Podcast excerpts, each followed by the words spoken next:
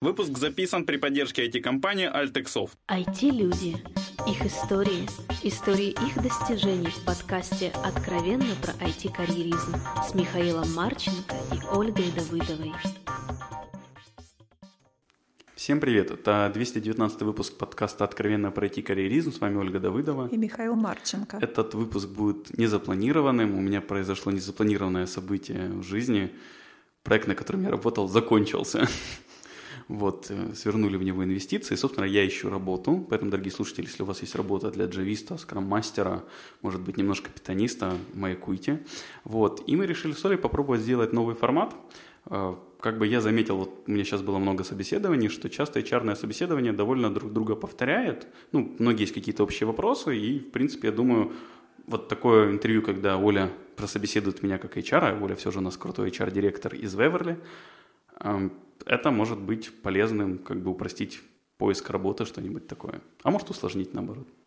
Ну, попробуем. Мне тоже эта тема показалась интересной, почему бы нет. И да, дорогие слушатели, мы как бы, собственно, очень ждем по этому отзыву конкретно к этому выпуску, что вам понравилось или нет это, и может вы сами хотите прийти к нам как на собеседование, Коли.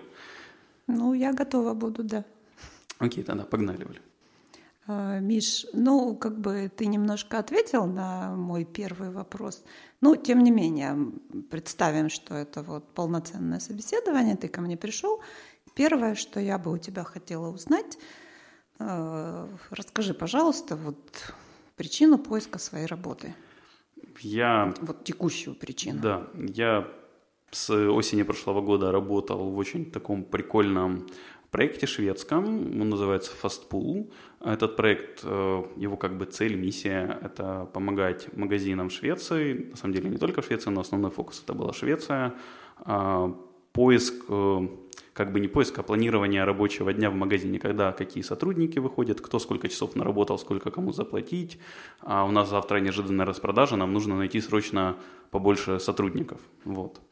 А, вот Но такой это проект. стартап. Ну, стартапу 10 лет – это скорее просто маленький бизнес. То есть, как бы одно из классических определений стартапа – это тогда, когда ищут свою бизнес-модель. Здесь она найдена, она просто там развивалась. Вот. А, придя, собственно, в эту команду, мы, значит, я увидев, что процесса работы особо нет, раз в неделю примерно собирались, обсуждали, кто какие задачи сделал и какие там желательно сделать за следующую неделю. Ну, мне это не очень показалось хорошим процессом, а я большой сторонник скрама. И, собственно, я постарался построить скрамовский процесс, мы это организовали, сделали, а, начали появляться какие-то результаты, и мы, собственно, стали задавать более правильные продуктовые вопросы, да, а кто наши пользователи, а им это на самом деле удобно или нет, а какие фичи более приоритетны, ну, не по мнению просто человека, вот, там, менеджера, назначенного внутри команды, да, а, ну, реальных клиентов.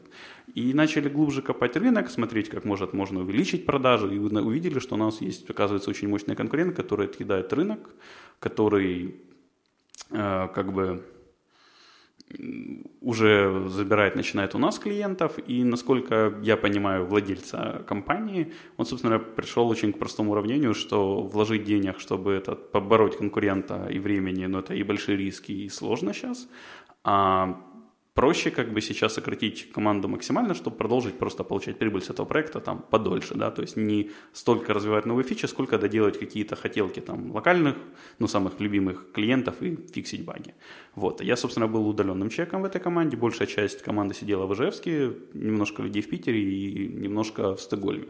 Вот, собственно, как бы я как удаленный участник команды, мне было проще сократить, по сути, да, вот ну а и не только меня. Подожди, а правильно я тебя услышала, что благодаря скраму а, собственник увидел бесперспективность? Да, потому что мы стали бизнеса. задавать вопросы про продукт. То есть мы не просто стали там делать, а вот это так должно работать, а не так, а именно, окей, если эту фичу важно сделать сейчас, почему ее важно? А какому это клиенту важно? А может мы можем с ними пообщаться?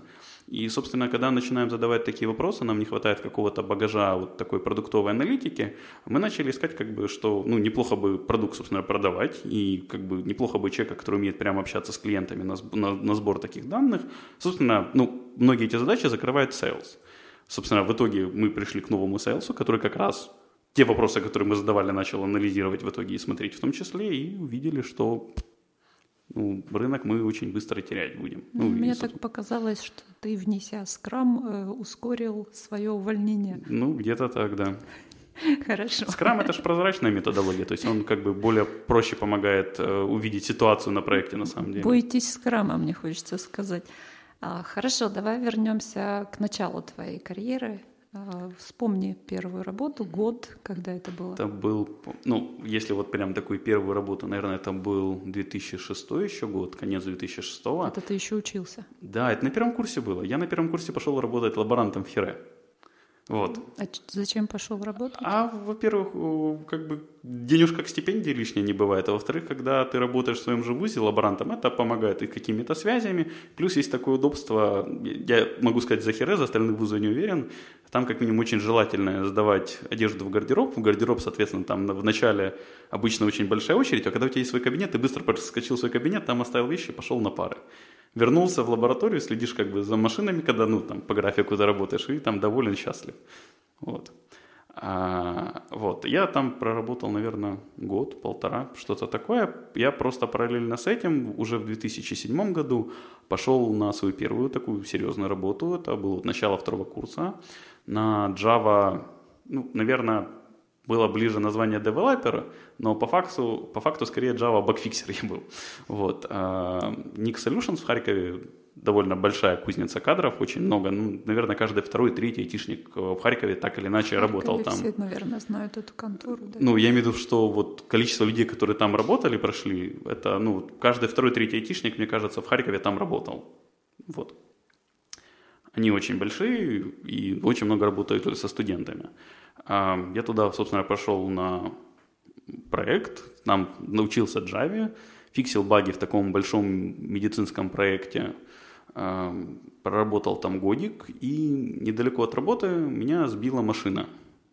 Вот. А как бы офис этой компании, он находится, во-первых, еще довольно далеко от, там, скажем, основных моих маршрутов. Вот я на одной линии метро, собственно, у меня университет и мой дом.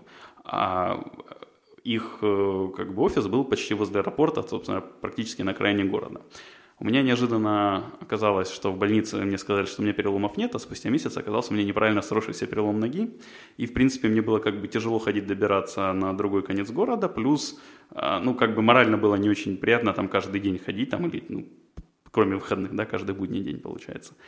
А мне пришло предложение из TeamDev, это очень, я действительно считаю, это очень крутая джавовская компания, как минимум раньше была, сейчас ну, не то знаю. есть они сами тебя нашли, ты не Ну, я уже начинал, то, что мне было это некомфортно, я, в принципе, начинал, что я ищу какую-то работу, и они, собственно, ко мне нашли, потому что они искали как раз каких-нибудь джуниоров-джавистов, причем, почему были желательно, насколько я понимаю, джуниор-джависты, а, было очень желательно начать учить новый, на тот, ну, не новый, по сути, в общем, еще один язык э, программирования, по сути, ActionScript и платформу Flex для проекта, который он был. И, соответственно, как бы джуниорам это, по идее, несколько в каком-то смысле проще, там что-то еще дополнительно учить, когда они уже все равно учат, да.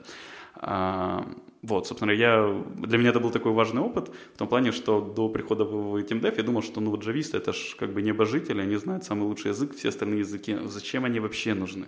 Это а ж... Откуда у тебя такое мнение? Это, я думаю, у всех, кто вот начинает чем-то таким, вот он болеет, ему нравится и начинает это идеализировать. Ну, вот как первую любовь, да, допустим, идеализируешь в каком-то смысле. PHP, ты, тебя, наверное, не поняли бы. Может, не знаю, PHP я как-то миновал, слава богу. Ну, то есть Java ты выбрал именно потому, что это самый модный Java я выбирал, и выбирал, по сути, в свое время между .NET и Java, пошел на Java, потому что было раньше предложение по Java, чем по .NET, да, а выбирал в том плане, что у меня было, опять же, там по школе, по вузу немножко знакомство с CCPP, да, и вот работа с памятью, я понимал, что это, она занимает кучу ресурсов, там есть, ну, ресурсов в смысле для работы с ней, да, моральных каких-то, эмоциональных, интеллектуальных, выгода от этого есть, но зачастую как бы она уже не оправдана. То есть даже в том 2007 году чаще можно было, ну, ты мог быстрее написать приложение на Java, которое будет, оно пусть не так оптимально работать, чем на C++, но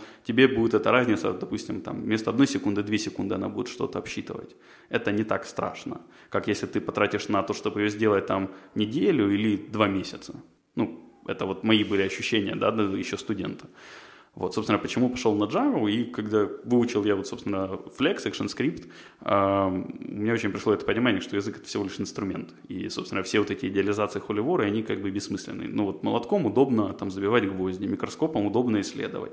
Можно как-то и наоборот использовать. Ну, молотком исследовать, наверное, не очень получится, но микроскопом забивать можно, в принципе. Можно, пожалуйста, но, в принципе, для каждого инструмента есть своя цель, и вот в них нет ничего плохого. От того, что ты пользуешься микроскопом, э, как бы молоток не становится плохим. Ну и наоборот, соответственно. Вот. Ну ладно, странное, на мой взгляд, сравнение. Давай вернемся к твоему опыту в Тимдеве. Сколько ты там был, что делал? Больше двух лет. Собственно, я был джуном. Собственно, я ушел, наверное, оттуда в каком-то смысле джуном. Это была прикольная такая ERP-система для салонов красоты.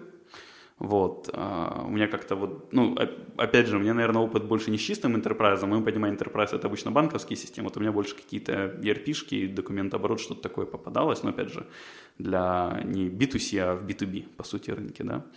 А, ну, для меня, наверное, вот самое реальное было большое достижение, что вот, окей, учить другие языки – это правильно и хорошо, это, это полезно. То есть ты можешь иметь какие-то, ну, больше инструментов понимания, как что-то решить, как оно работает. Какое-то вот такое более отдельное достижение мне на тот момент сложно высказать. Вот я тогда начал знакомиться больше с крамом и, собственно, стремился понимать и работать там, опять же, в команде по скраму, как бы подсел, подсел на скрам. Вот. Это какой год был? Это я пришел в TeamDev, получается, в 2008, а уходил я оттуда в 2010 уже. Угу. Тогда ты подсел. Ну, скрам тогда, наверное, только-только появлялся ну, в Украине. Скрам в Украине, по-моему, реально где-то с 2006 года появлялся. Там тогда появился Agile Ukraine и где-то чуть позже Scrum Guides. Вот. Но в 2010 уже была очень крупная конференция Agile Eastern Europe. Так что... И ты там уже был? Я волонтером там был. А откуда ты вообще вот впервые про скрам узнал? У меня есть э, брат родной, который живет, работает в Финляндии, и он работал в Nokia, он на 9 лет меня старше, и как-то вот он мне рассказывал, что вот скрам, agile... Ну, не наследственно, просто я эти как бы ключевые слова слышал, и уже дальше опять, о, они опять встретились на проекте работы, о, там какая-то статейка, о, там конференция небольшая, туда можно поехать. И как-то вот в это въехал, и какие-то ценности скрама мне стали очень близки, ну, то есть, точнее, не скрама даже, получается, да, там agile, что а, кооперация людей там превыше процессов, документов, по сути, то есть, это не значит, что не должно быть процессов и документов, но вот поиск взаимопонимания с командой заказчиком, он обычно намного важнее чем что-то остальное. Ну, когда собрался уходить из Тимдева? А я как бы не то, что прям вот собрался, да. Э, я уехал учиться в Швецию, мы немножко попробовали поработать удаленно с Тимдевом, но оно не складывалось. А, во-первых, то, что нагрузка где-то у меня была ну, довольно большая, плюс, ну, опять же, это уже я схожу из своего опыта, да, на данный момент. А, вот я работал в ряде компаний, где ну, какая-то часть работает удаленно, там немножко по-другому простроены процессы, и у тебя нет проблемы с кем-то связаться, какие-то получить данные, которые тебе нужны. А на тот момент, я помню, у меня получалось, что, допустим, то, что мне нужно, я знаю, что знает именно этот человек, а он мог ну, быть на каком-то там соседнем совещании или консультировать просто кого-то соседнего проекта, и там час до него дописаться не мог. И, ну, как бы неэффективно это получалось работать. А, собственно, я ушел поэтому из TeamDev, так как в Швеции я учился без стипендии, я просто не платил за обучение только, и все, никаких плюшек у меня не было. А, надо, хотелось есть, хотелось, надо было зарабатывать деньги, и мне был интересен на тот момент питон, я его почему-то где-то пробовал, я уже не помню, вот. Но мне он очень понравился по легкости. Вот после Java у меня было именно такое впечатление, что в питоне, когда все у тебя как бы твоя разметка это есть часть как бы синтаксиса, да, получается, питона. И настолько получ... приходится тебе меньше символов писать, настолько код становится чище и читабельнее. Я от этого просто прям тогда перся и нашел работу на питоне Django. Это 42 кофейных чашки. Это киевская компания, вроде они до сих пор есть. У них как бы одна из особенностей, они полностью распределены. У них нету ни одного человека, который работает в офисе. У них офиса нет. Вот. Ну, как минимум не было на тот момент. А, я, собственно, в ней, в этой компании проработал примерно полгода, может, месяцев пять. А, и у меня случился такой нюанс. Я понял, что шведское образование, оно очень классное. Очень жалею, что я не попал туда, допустим, на первом курсе. Там учат очень как бы прикольные, интересные и довольно практические вещи по факту. Но когда у тебя уже есть, вот я с первого, ну, окей, со второго курса я работал уже на как бы вполне коммерческой основе, да, и на пятом курсе я, в принципе, уже знаю, знал, с какими технологиями мне интересна работа, с какими типами задач, а у нас на шведском курсе была очень большая часть задач, связана с компиляторами. И это как бы интересно и полезно, но я понимаю, что мне эти знания, ну, толком на мою карьеру не повлияют и не пригодятся, потому что, ну, вряд ли я буду компиляторы писать в ближайшие 5-10 лет, а если буду писать это там позже, то мне все равно это придется изучать по-новому. Вот. Плюс у меня был такой нюанс, у меня очень плохой письменный, да, то есть я очень плохо пишу, у меня очень, наверное, в лет пять у меня появился компьютер, я помню, когда у меня был перелом, перелом руки или пальца, пальца, я не мог писать, и я в школу приносил домашние задания, набранные на компьютере. Вот, и в какой-то момент даже начал, помню, там в Хере еще точно уже лекции набирал на компе, потому что мне писать почерк плохой. Вот. И у меня была далеко не самая лучшая английская грамматика, да и чего греха таить, она и сейчас у меня далеко не лучшая. И поэтому, когда ты от руки на экзамене пишешь ответ э, плохим почерком на плохом английском, его прочитать не может никто, включая тебя самого потом. И как бы это плюс как бы не особая, ну вот для меня польза образования, плюс у меня не было такого прям желания остаться жить в Швеции. То есть я очень уезжал, что надо уезжать из Украины там, в Европу, пожил в Европе, посмотрел, супер, Европа классная, но у нее свои проблемы. И как-то вот проблемы Украины мне как минимум ближе, понятнее, и вот там всем, ну, в каком-то смысле жертвовать ради того, чтобы остаться в Швеции, мне не хотелось. И я, собственно, вернулся в Украину. А так как я вот люблю Scrum, собственно, я люблю больше работать живыми людьми, чем ну, по скайпу, да. Я начал искать, соответственно, местную какую-то компанию, нашел небольшой стартапчик, который занимался видеопросами. Там был как раз фронтенд на флексе, а бэкенд на питоне. А, они делали такие видеопросы, э, то есть рекламодатель загружает видео, добавляет какой-нибудь опросник после видео, который ему даст полезную информацию, а в проекте хранится куча людей, которым это интересно, да, там, и люди могут посмотреть это видео, ответить на вопросы и получить какую-то денежку. И все это там, так как ребята, которые это придумали, пришли из MLM, там очень было много как бы вот всякая эта реферальная система, когда там ты получаешь деньги от там рефералов, рефералов и рефералов, по-моему, там на 3 или на 4 уровня была глубина, как-то так. А, вот, или может даже больше. Ну, опять сложилась такая ситуация, что я пришел, хаос, мы начали строить скрам, я тогда прошел скрамовскую сертификацию, и закончились деньги на проекте. Скрам это просто что-то такое, черная магия какая-то. Вот, или я. Или ты со скрамом вместе, вот. да. А, закончились деньги на проекте. Я начал искать новую работу, нашел Сиклум. А, там я работал с датским клиентом в страховой сфере, это получается. А, был проект. И там была команда как бы джавистов, которая создавалась в Харькове.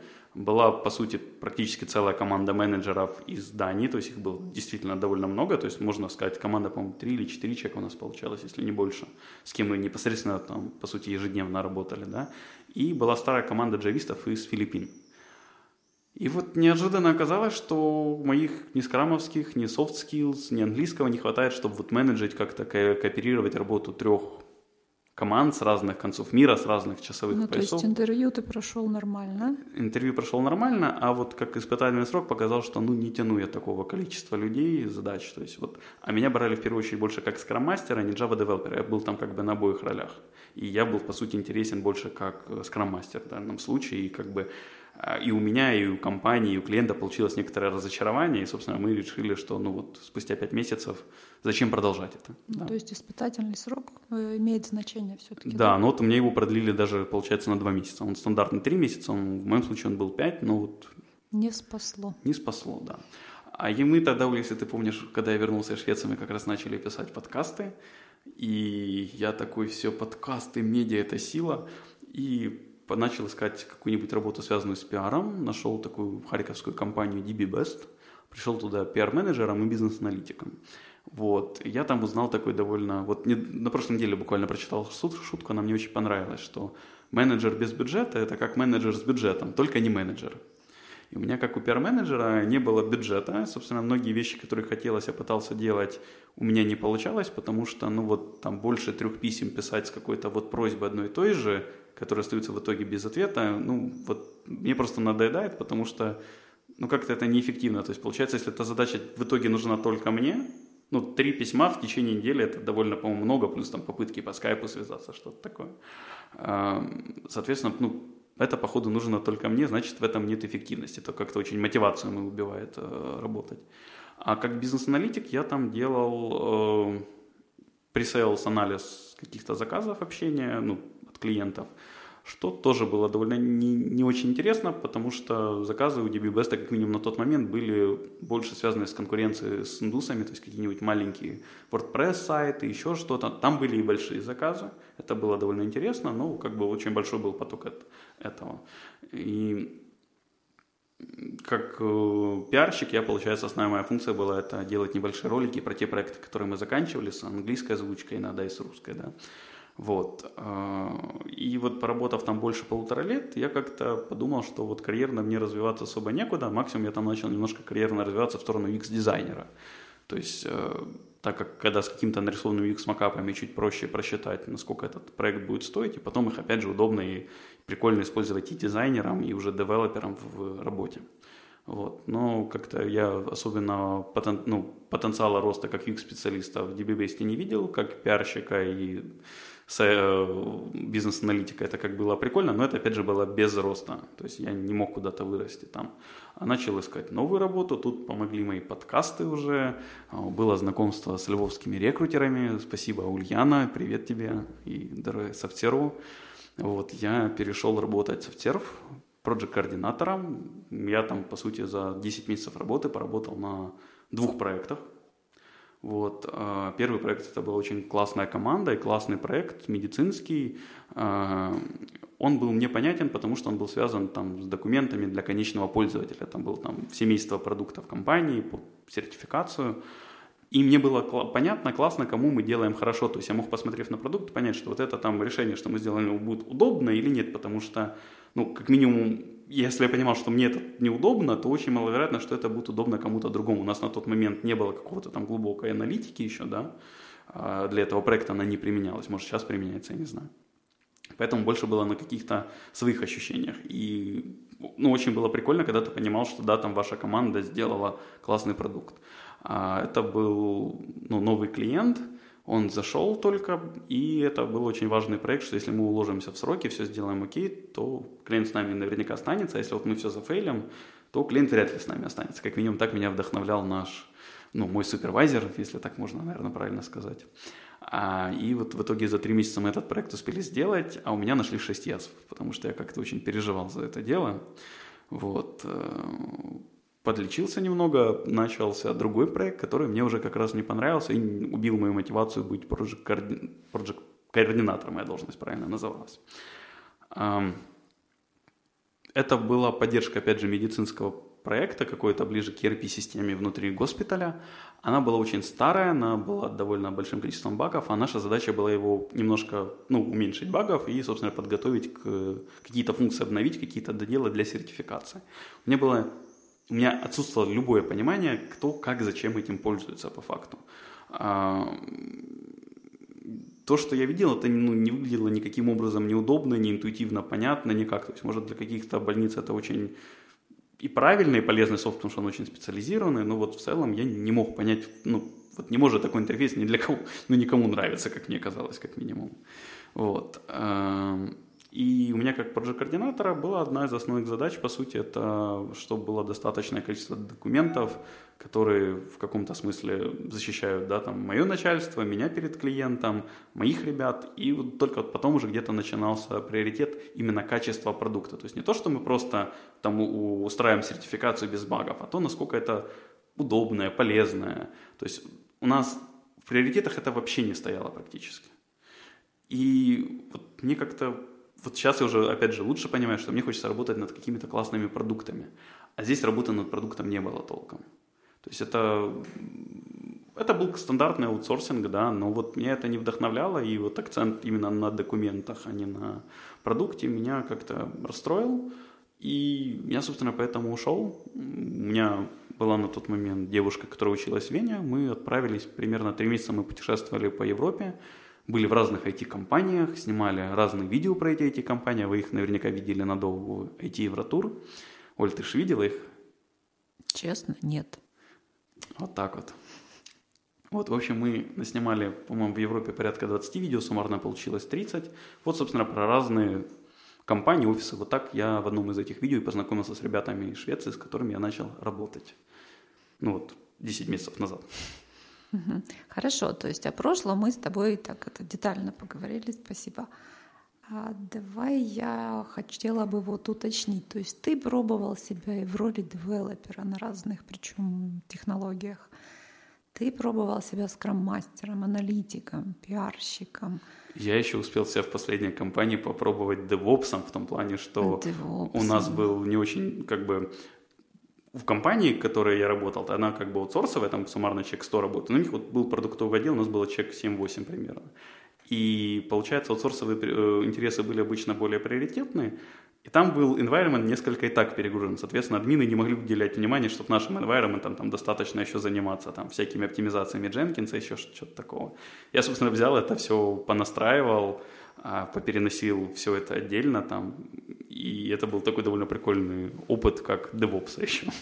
Ну, то есть вот что там у тебя еще менеджмент был, да, и что из этого опыта тебе больше всего понравилось? К чему бы ты еще раз вернулся? Интересный вопрос. Э, Я бы... Ну, тот момент, который мне вот больше всего нравилось на последнем, наверное, проекте, да, на котором я работал, в том плане, что я очень понимал продукт. Я понимал, зачем мы его делаем, как мы его делаем. Да, у меня, может, было там не идеальное понимание в плане, вот для этого клиента именно эта фича важна, еще что-то. Но я мог в целом понять, то, что мы делаем, это хорошо и полезно вот этим людям, которых я могу ну, легко представить. Я был в Стокгольме, я был в Швеции, я, ну, я видел, кто работает в магазинах. То есть я могу понять чью жизнь, там, сделав какую-то фичу более удобной, интерфейс красивым, я сделал лучше. И вот это ощущение для меня намного важнее, чем именно конкретные задачи. То есть э, конкретные задачи как раз, окей, то есть, ну, наверное, больше как раз настроены на всякие стартапы, когда важно получить какой-то результат, а не вот как процесс, что ты разбираешься в этом, в этом там, или в этом.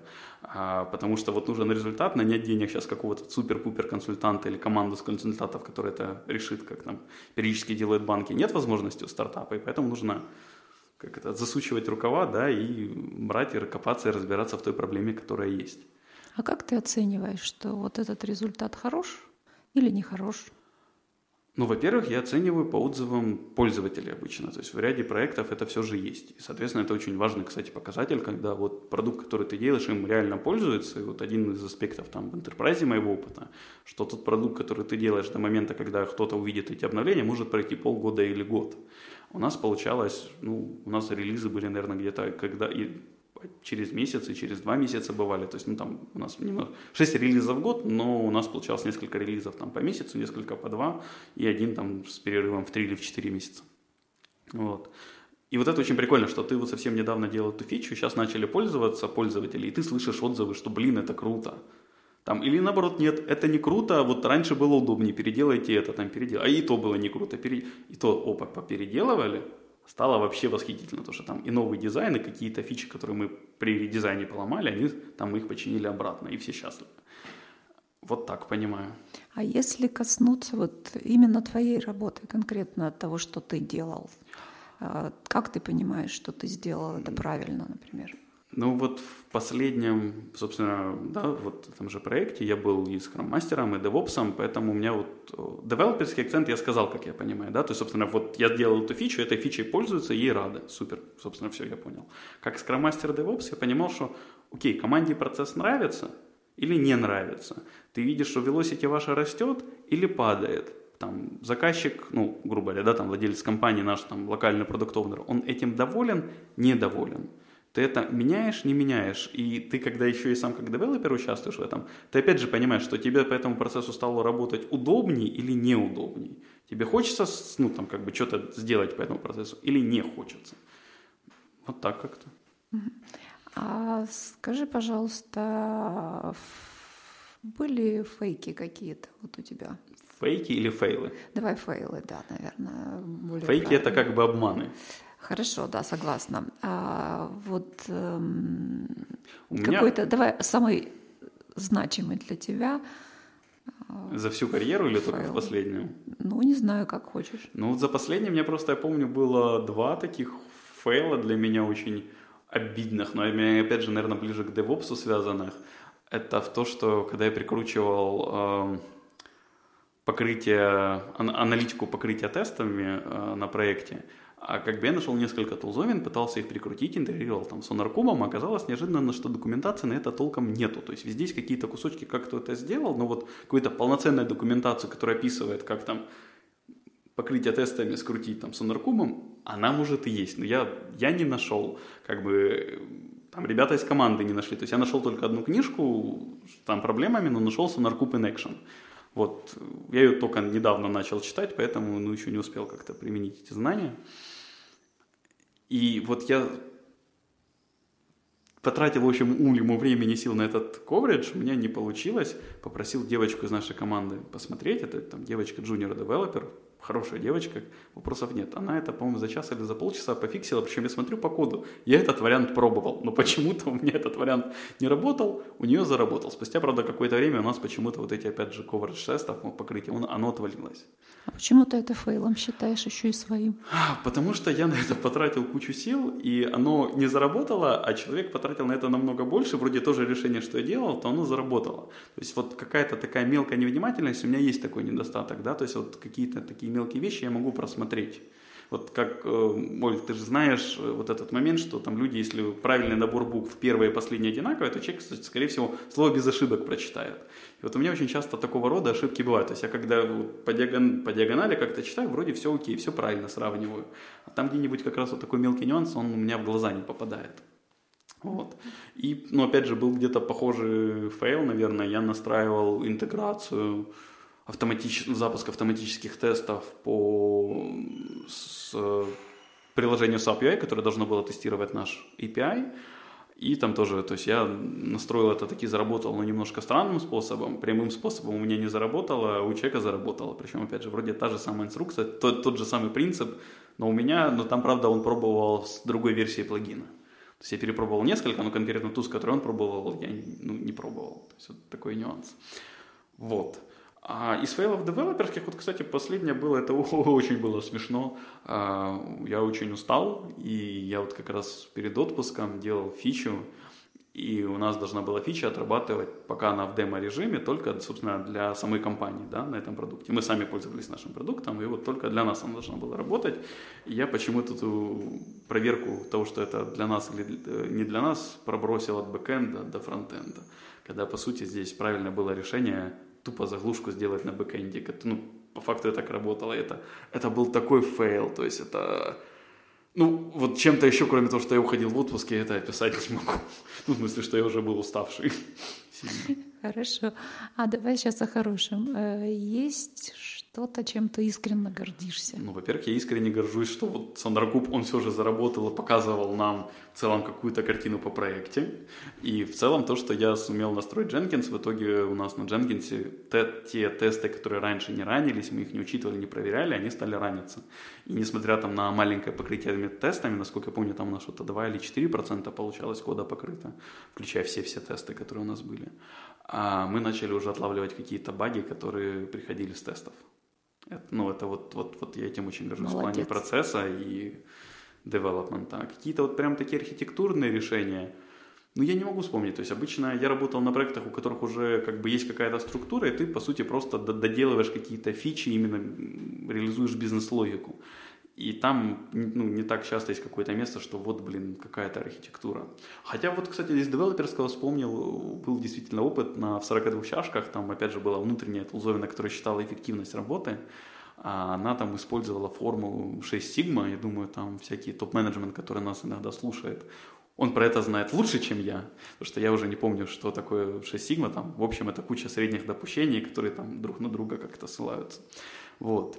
И был баг, который не могли поймать ни синьоры, ни еще кто-то, вот в чем он найти там в течение, не знаю, багу, по было полгода или больше, а я взял и нашел проблему. То есть вот, вот там дотошно докопавшись, я нашел, что там было неправильно работало округление, точнее, как неправильно. Понятно, почему это происходило.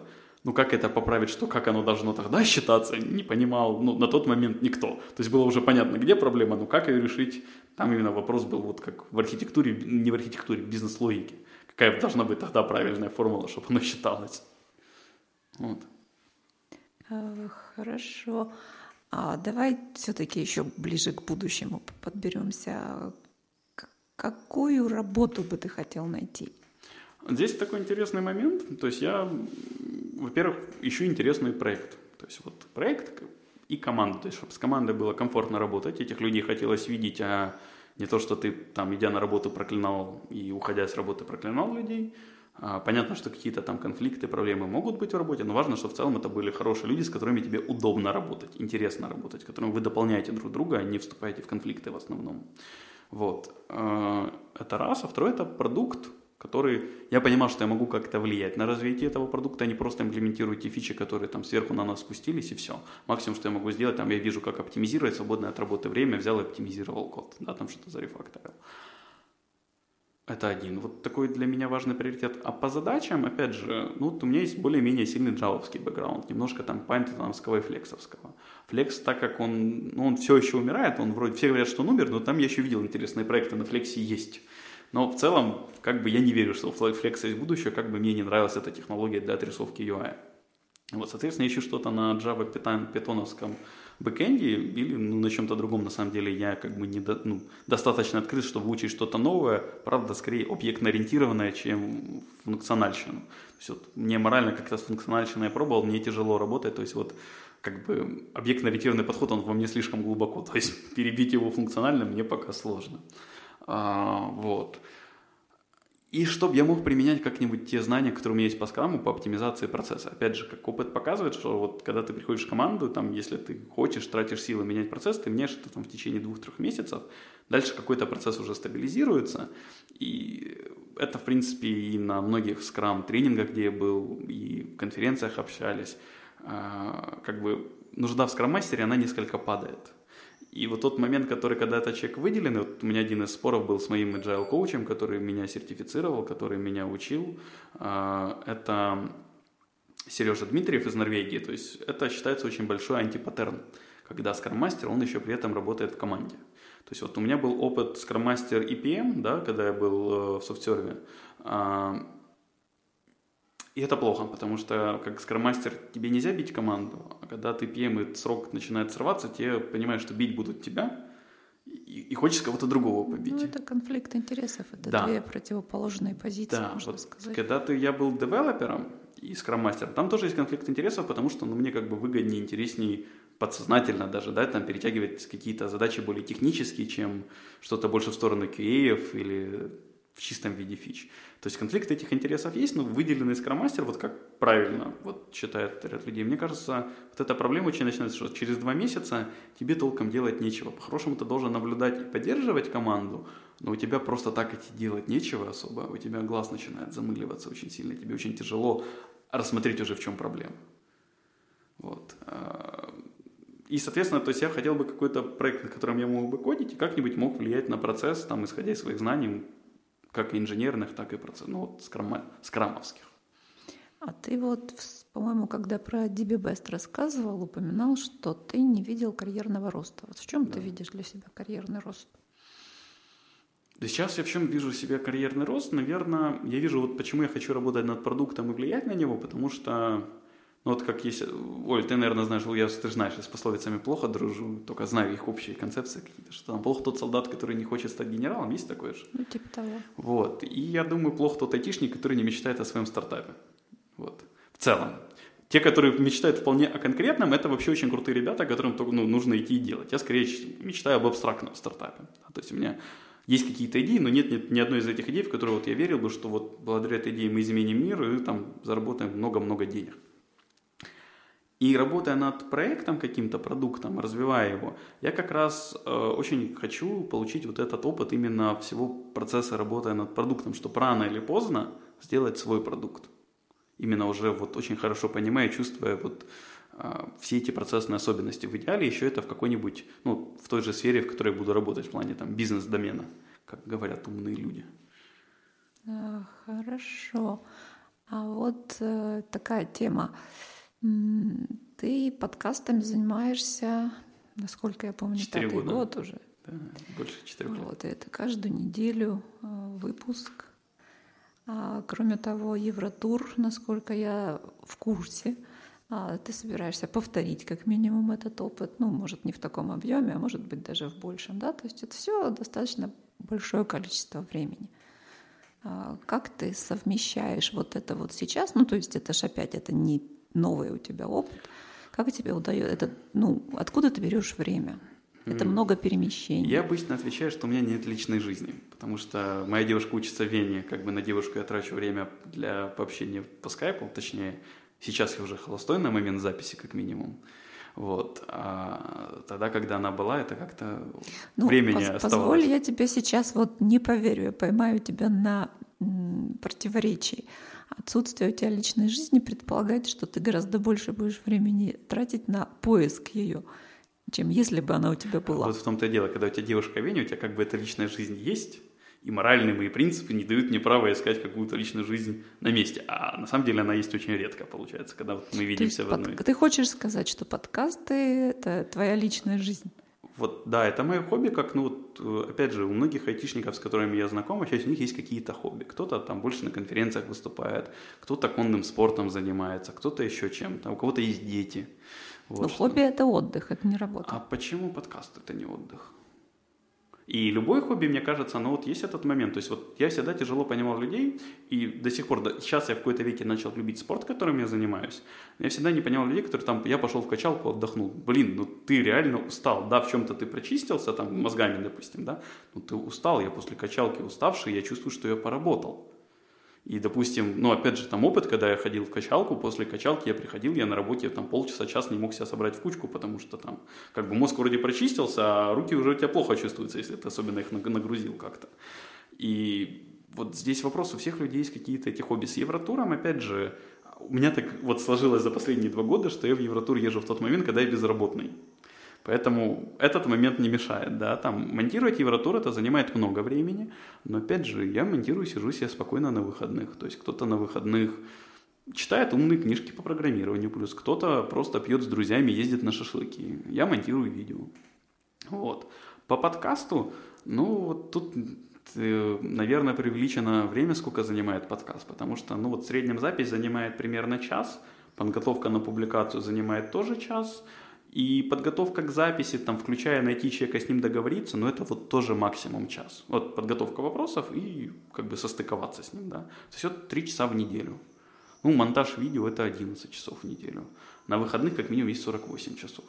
То есть, как бы, ну вот, тот, кто хочет успевать, он как бы успевает и делает, и совмещает.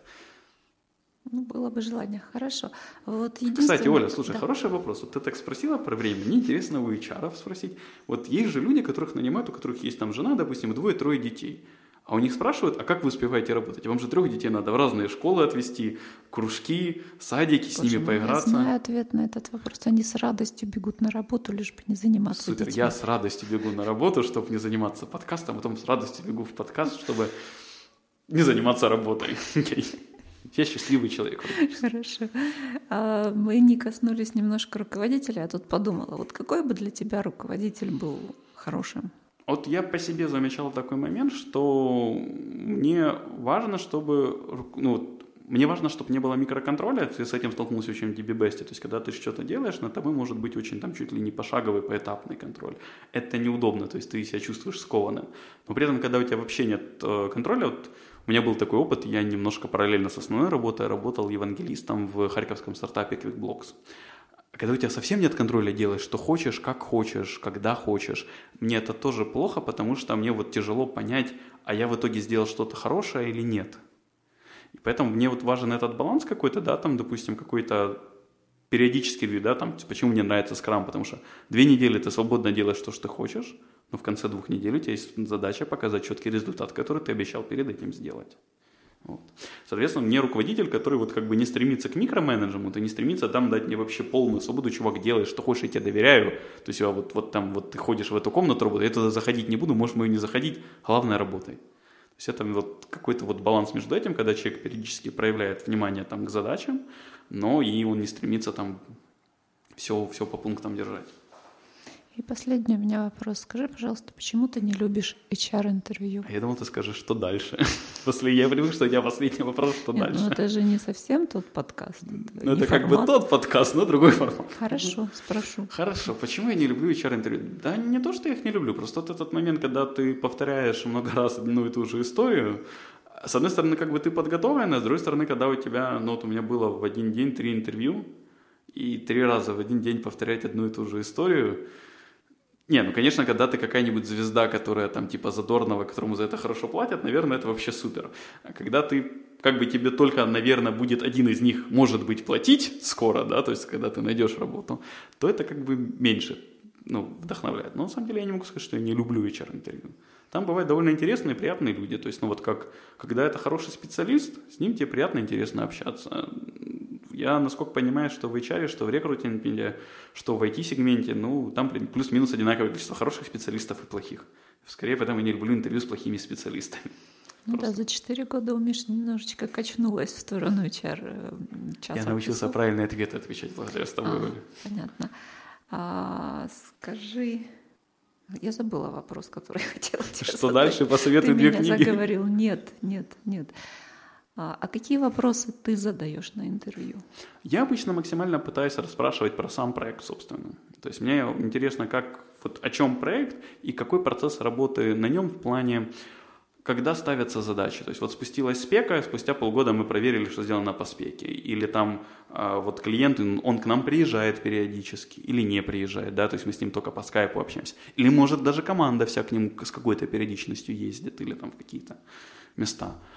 Собственно, какой график релизов, какие тулзы используются вот, вот для работы, что автоматизировано, там, команда, вот, вот насколько она большая, сколько людей в ней, какие там вот как бы зоны ответственности есть, да, в плане того, что, ну, грубо говоря, там вот есть QA и девелоперы, да, там, или там у нас супер есть там мануальный QA, у нас есть автоматизатор отдельный, у нас есть там дизайнер, который там наполовину в нашей команде, наполовину в другой, ну, вот, вот такого рода вопрос.